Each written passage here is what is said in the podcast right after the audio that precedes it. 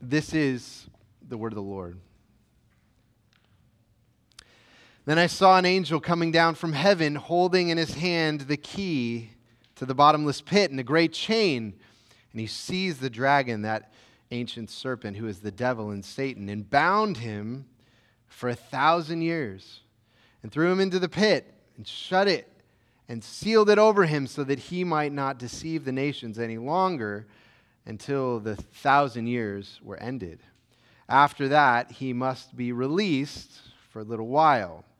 Then I saw thrones, and seated on them were those to whom the authority to judge was committed. Also, I saw the souls of those who had been beheaded for the testimony, testimony of Jesus and for the word of God, and those who had not worshipped the beast or its image and had not received its mark on their foreheads or their hands. They came to life and reigned with Christ for a thousand years. The rest of the dead did not come uh, to life until the thousand years were ended. This is the first resurrection.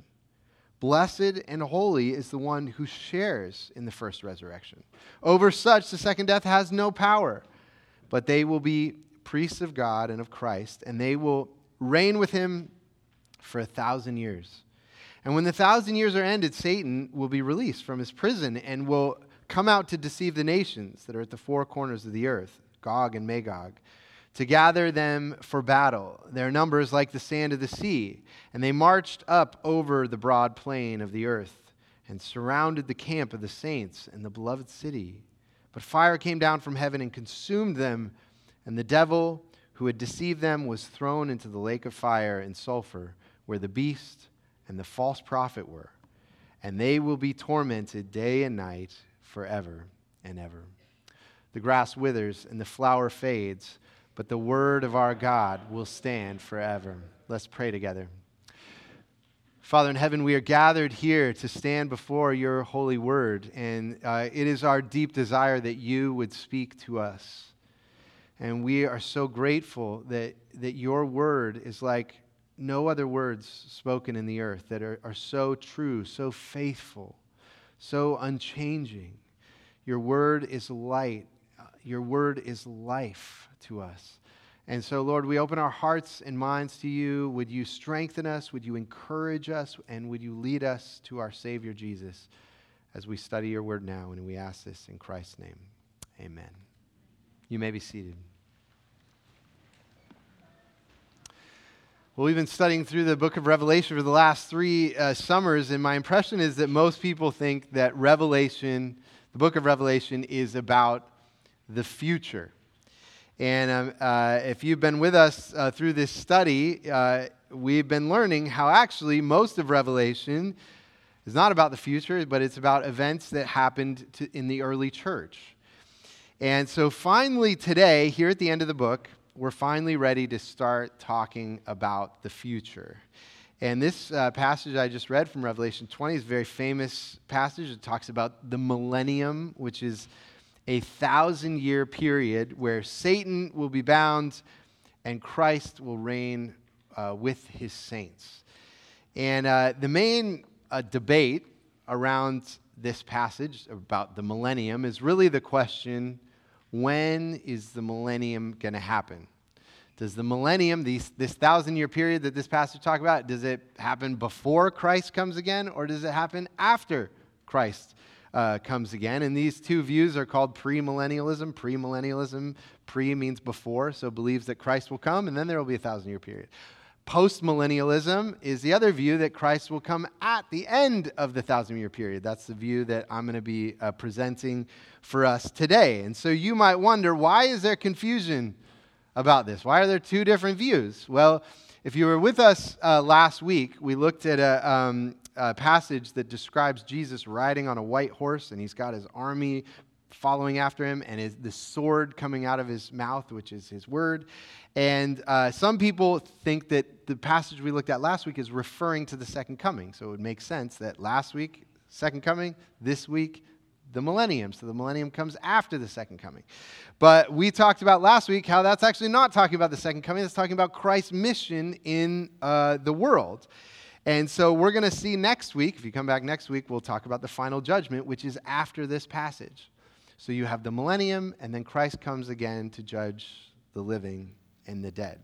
So the view, um, our view as a church is that we are currently in the millennium, the thousand-year period that's described in this passage. The millennium is the age of the church.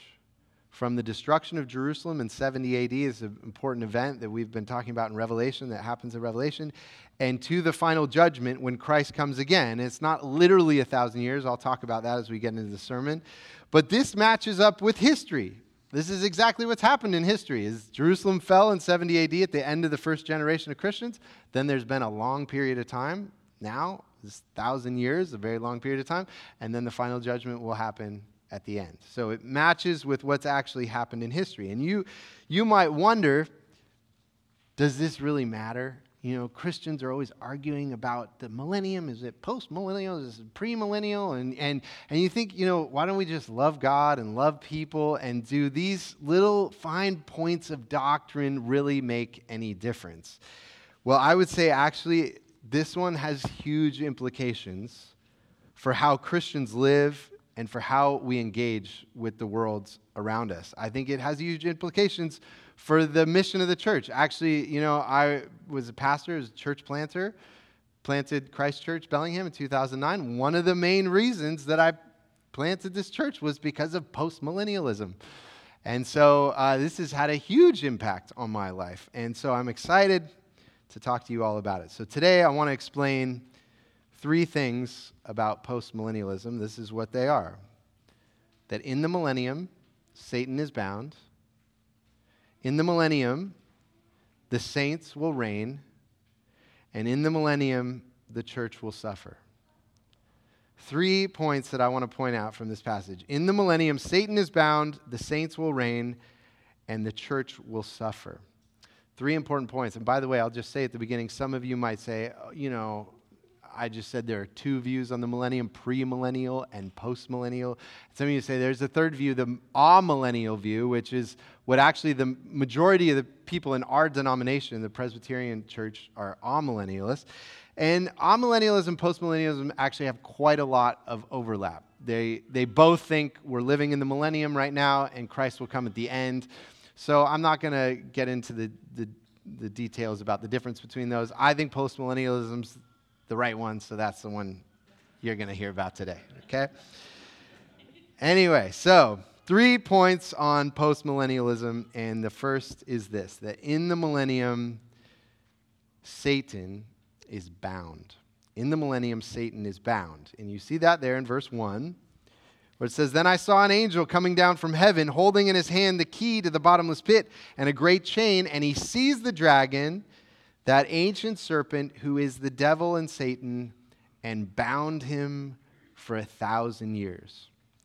So currently, this passage is saying is that Satan is bound. And some of you might say, well, how can that be? It seems like Satan's still doing evil in the world, and, and you know, there's darkness in the world and satanic things in the world. How can we say that he's bound? Well, it must mean that he has not stopped all of his activity, but he's been restricted in some way. And actually, the way that this this uh, Revelation twenty talks is uh, Jesus talked in a very similar way in his ministry. So uh, some of you know in the beginning of the Gospel of Mark, Jesus was going around casting out demons out of people, and people accused him and say, well, the only reason you can cast out demons is because you're in league with Satan. You're like on Satan's team. And so Jesus responds in Mark two twenty-six. He says, "And if Satan is risen up against himself and is divided, he cannot stand, but is coming to an end. But no one can enter a strong man's house and plunder his goods unless he first binds the strong man." So Jesus understands his mission to say, I'm coming to bind the strong man, who is Satan, so that I can plunder his house. And the Bible says that Satan is the prince of this world. And so Jesus has bound Satan, and now during this thousand-year period, he, Jesus is plundering Satan's house. That's what's happening. And so Revelation is just confirming what Jesus said was going to happen. But then if Satan is only restricted in some way right now, what is it? And this passage tells us specifically the way that Satan is restricted. And you see it there in verse three, where it says, "And threw him into the pit and shut it and sealed it over him so that he might not deceive the nations any longer until the thousand years were ended. And so this is the specific way Satan has been bound, is he can no longer deceive the nations. So he can't keep like whole nations locked up in lies and evil and deception and darkness. And so this should be a huge encouragement to us that in the age of the millennium, the gospel is going to go forward and people are going to believe it. People in every nation are going to hear the gospel and they're going to they're going to believe it. And some of you might say, well, you know, it doesn't really feel like that's kind of happening right now, that Satan is bound. You know, our culture, Christianity is in decline. Fewer and fewer people are going to church, and the culture seems more adversarial towards Christianity. But when we say that, that's a very American focus in just this little sliver of time that we're focused on. I mean, if you look at what's happening globally, that's not what's happening at all. I mean, in Africa, Christianity has exploded in the last in the last century. Uh, Africa went from being nine percent to sixty percent Christian in the last century. Actually, our, our old pastor, uh, Daniel Robbins, is, is a seminary professor in Malawi. Malawi is eighty percent Christian. You know, we're a Presbyterian church. There are way more Presbyterians in Malawi. It's like it's something like ten times the number that we have in our denomination they have in Malawi. It's uh, the, the gospel is growing. It's not just in Africa. It's in China. It's in South America. And why is that? It's because Satan is bound. And you might think that Christianity is in retreat right now in this historical moment. That's absolutely not true. The twentieth century saw by far the most massive gro- missionary growth of the gospel than any century in, in Christian history. Uh, and so this is the first example of a practical implication of postmillennialism, is that if we believe that we are in the millennium and Satan is bound from deceiving the nations, we're going to go out and send missionaries and plant churches to tell the nations about the gospel. And that's why I was saying, that's why this church was planted. It's because Satan is bound and Christ is going forth. Postmillennialism is an optimism that should lead us to mission. And I'll tell you, that's actually historically been the case. Uh, over the last hundred years in America, um, most American Protestants have not been postmillennial. Premillennialism has been far more dominant. But actually, if you go back a few hundred years, that was not the case.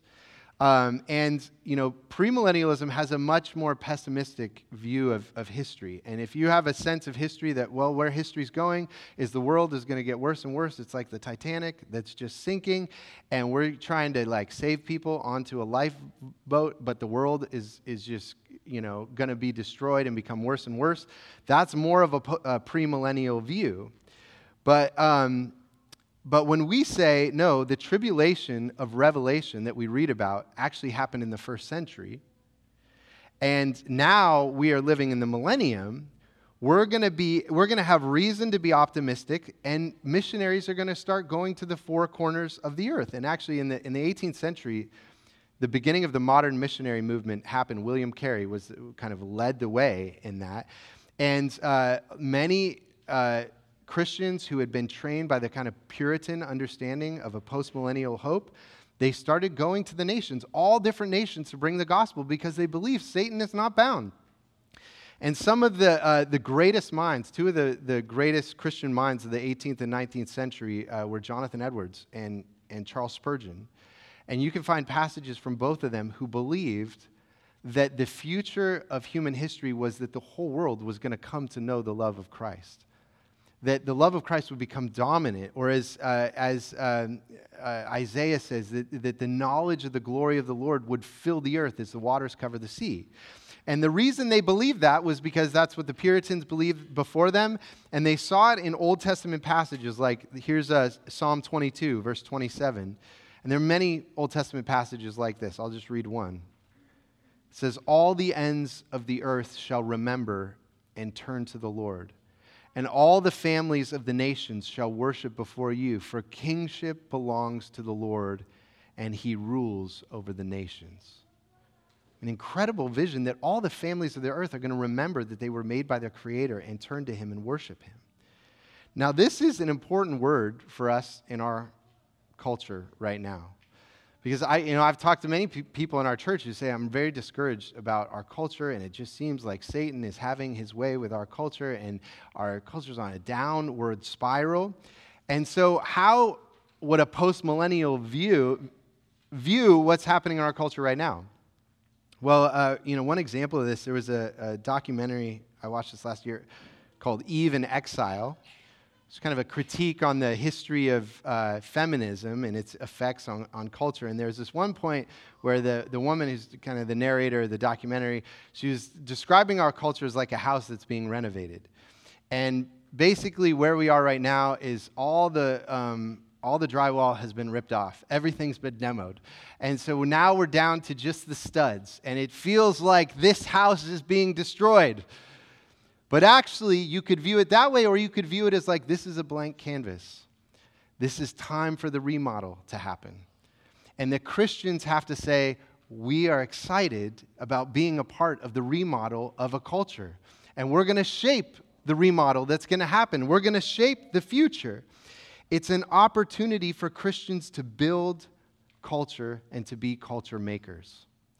That is what the vision of a passage like this is giving us. So postmillennialism is a, a vision of the future with hope. And on the one hand, this passage says that uh, in, during the age of the church, Satan is going to be bound. So we should have a strong missionary effort because we believe that the gospel is going to go forth. But there's another side to that truth, which is the second point. So not only that in the millennium, uh, Satan will be bound, but in the millennium, the saints will reign. In the millennium, the saints will reign with Christ. And you see, uh, this passage goes on there in verse four, how it says, Then I saw thrones, and seated on them were those uh, were those to whom the authority to judge was committed. Now, these thrones in verse four, they've only been mentioned one other time in Revelation. It was way back in Revelation chapter four. And if you go if you go listen to that sermon from back then, we talked about how at that time in Revelation four, seated on those thrones were angels. And those angels took their crowns in Revelation four and took off their ca- crowns and cast their crowns down. But basically what they were doing was they were resigning their authority on those thrones. And so now that Christ has come and he's taken on human form, and he is on the throne, these thrones are being replaced now by humans. And so before the coming of Christ was the age of angels, and now the millennium is the age of humanity, um, where humans are now reigning with Christ. And this passage tells us two things about the people who are on the thrones and who God has given authority over heaven and earth with Jesus. Okay? The first thing that we learn about the people on the thrones is that they are the martyrs of Christ. Who is on the throne now with Jesus is first the martyrs of Christ. And you see who's taken the place of the angels on the thrones is in the second part of verse four there. It says, Also I saw the souls of those who had been beheaded for the testimony of Jesus and for the word of God, and those who had not worshipped the beast or its image and had not received its mark on their foreheads or their hands. They came to life and reigned with Christ for a thousand years. So in the age of the millennium, martyrs have the supreme political power. And this is proven true over the last two thousand years, countless times, the political power that martyrs have. So you take, for example, in the Roman Empire, in the centuries after Revelation was written, you know, Christians were very decent, law-abiding citizens. They refused to worship the emperor, but they loved their neighbors. They cared for people. They just minded their own business. They did their work. And what did the Roman Empire do? At times, they would persecute them and, and put them to death. And these uh, these deaths would be public. And um, and people would see these neighbors. They're like, you know, these Christians are decent people, and they're just killing them. You know, they're sending them to the lions. And these Christians are are are are taking it. And um, what this would do, it would reveal to the people that the laws of Rome were unjust, that they were totally arbitrary, that the leaders in Rome would just make laws and make things that were expedient for them as leaders. And so all the people in the Roman Empire would get disenchanted with the Roman Empire and say, this is, this is a joke, this is a lie. And then they would come into the church. And so the martyrs were actually undermining all the power of the political leaders. And uh, and so through martyrdom, the church gained more and more cultural influence. And as the, the church father Tertullian said, the blood of the martyrs is the seed of the church. The blood of the martyrs causes the church to grow. And I mentioned, you know, that in the in the twentieth century has been by far the most, seen the most missionary growth in the history of the church. The twentieth century also saw by far the most martyrs in the history of church. I've heard the statistic that, that there were more martyrs just in the twentieth century than the previous nineteen centuries combined. So with the blood of the martyrs comes the growth and cultural influence of the church. So the first thing we see about who's on these thrones, first, it's the martyrs of Christ. But the second thing we see about who's on these thrones, who's reigning with Christ right now during the millennium, is those who have been made alive, alive in Jesus. And you see it there in verse five, how it says, and the rest of the dead did not come to life until the, the thousand years were ended. This is the first resurrection. Blessed and holy is the one who shares in the first resurrection. Over such, the second death has no power. But they will be priests of God and of Christ, and they will reign with him for a thousand years.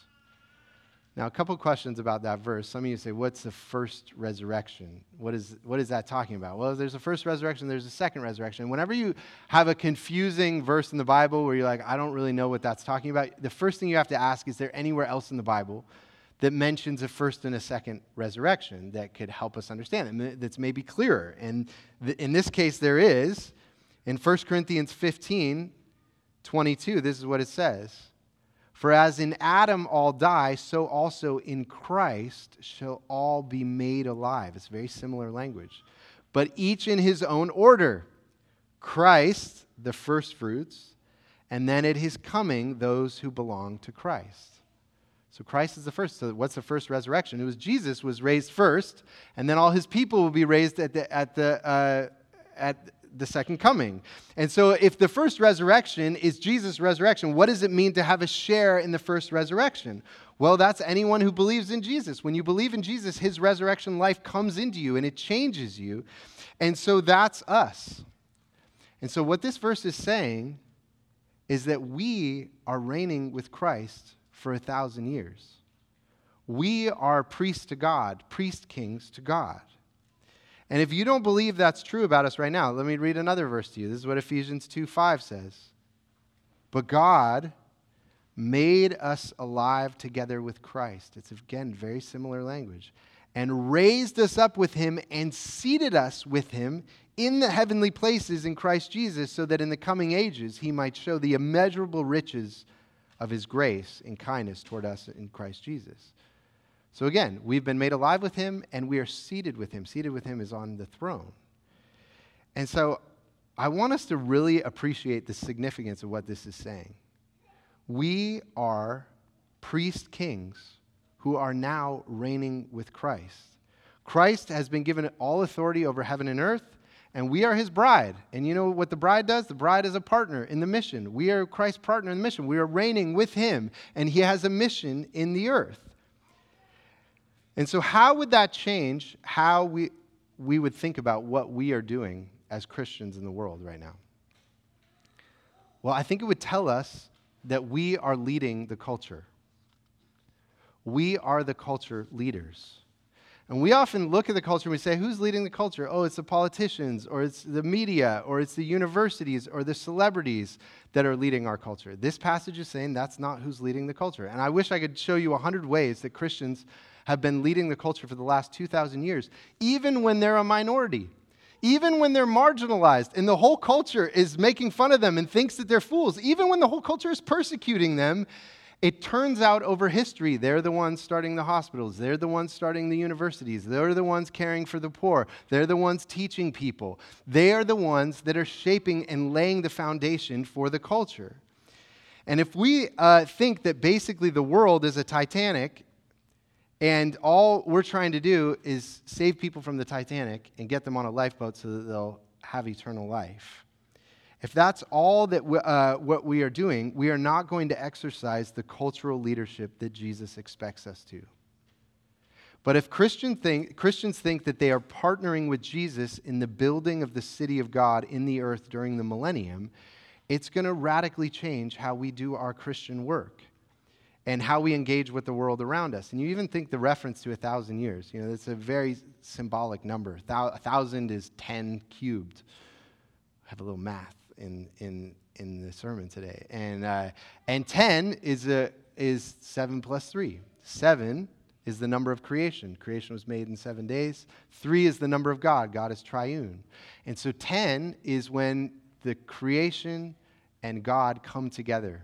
God fills the creation with his presence. And it's not just he fills it, but then it's cubed. It's like God is becoming all in all. He is filling the earth with the knowledge of his glory. That is what he is doing in the millennium.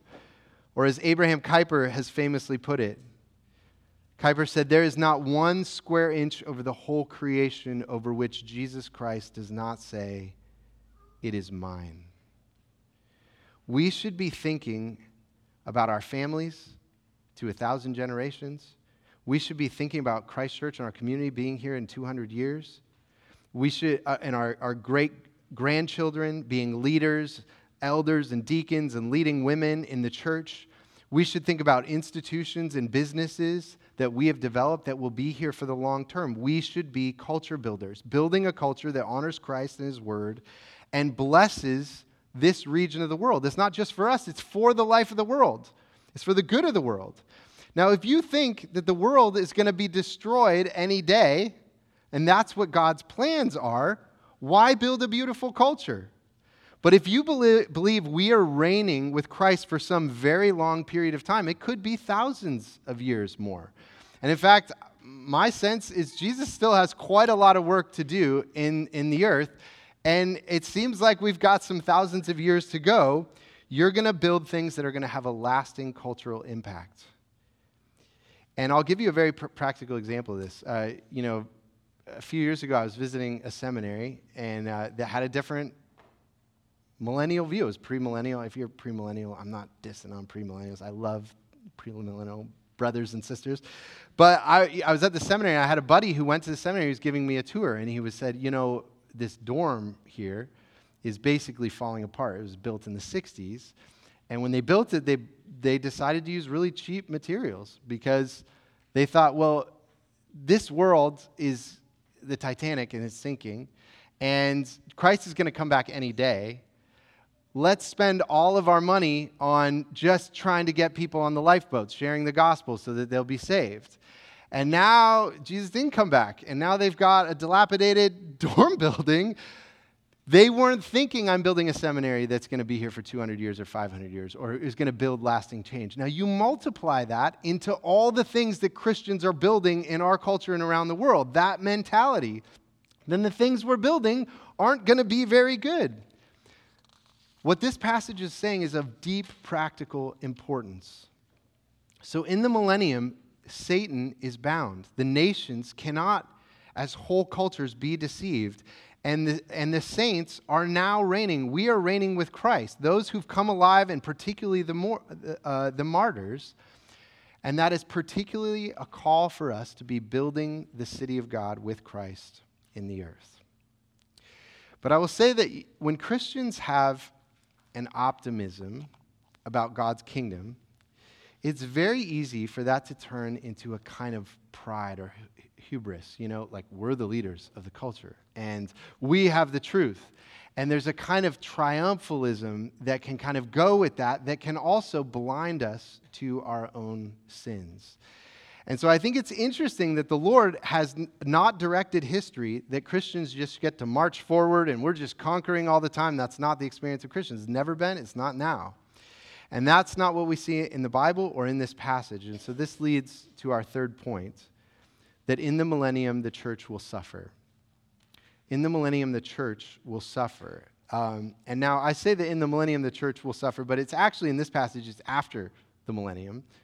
The church will suffer. And you see that there in verse seven, how it says, "And when the thousand years are ended, Satan will be released from his prison and will come out uh, to deceive the nations that are at the four corners of the earth, Gog and Magog, to gather them for battle. Their, their number is like the sand of the sea, and they marched up over the broad plain of the earth and surrounded the camp of the saints and the beloved city. But fire came down from heaven and consumed them, and the devil who had deceived them was thrown into the lake of fire and sulfur, where the beast and the false prophet were, and they will be tormented day and night forever and ever.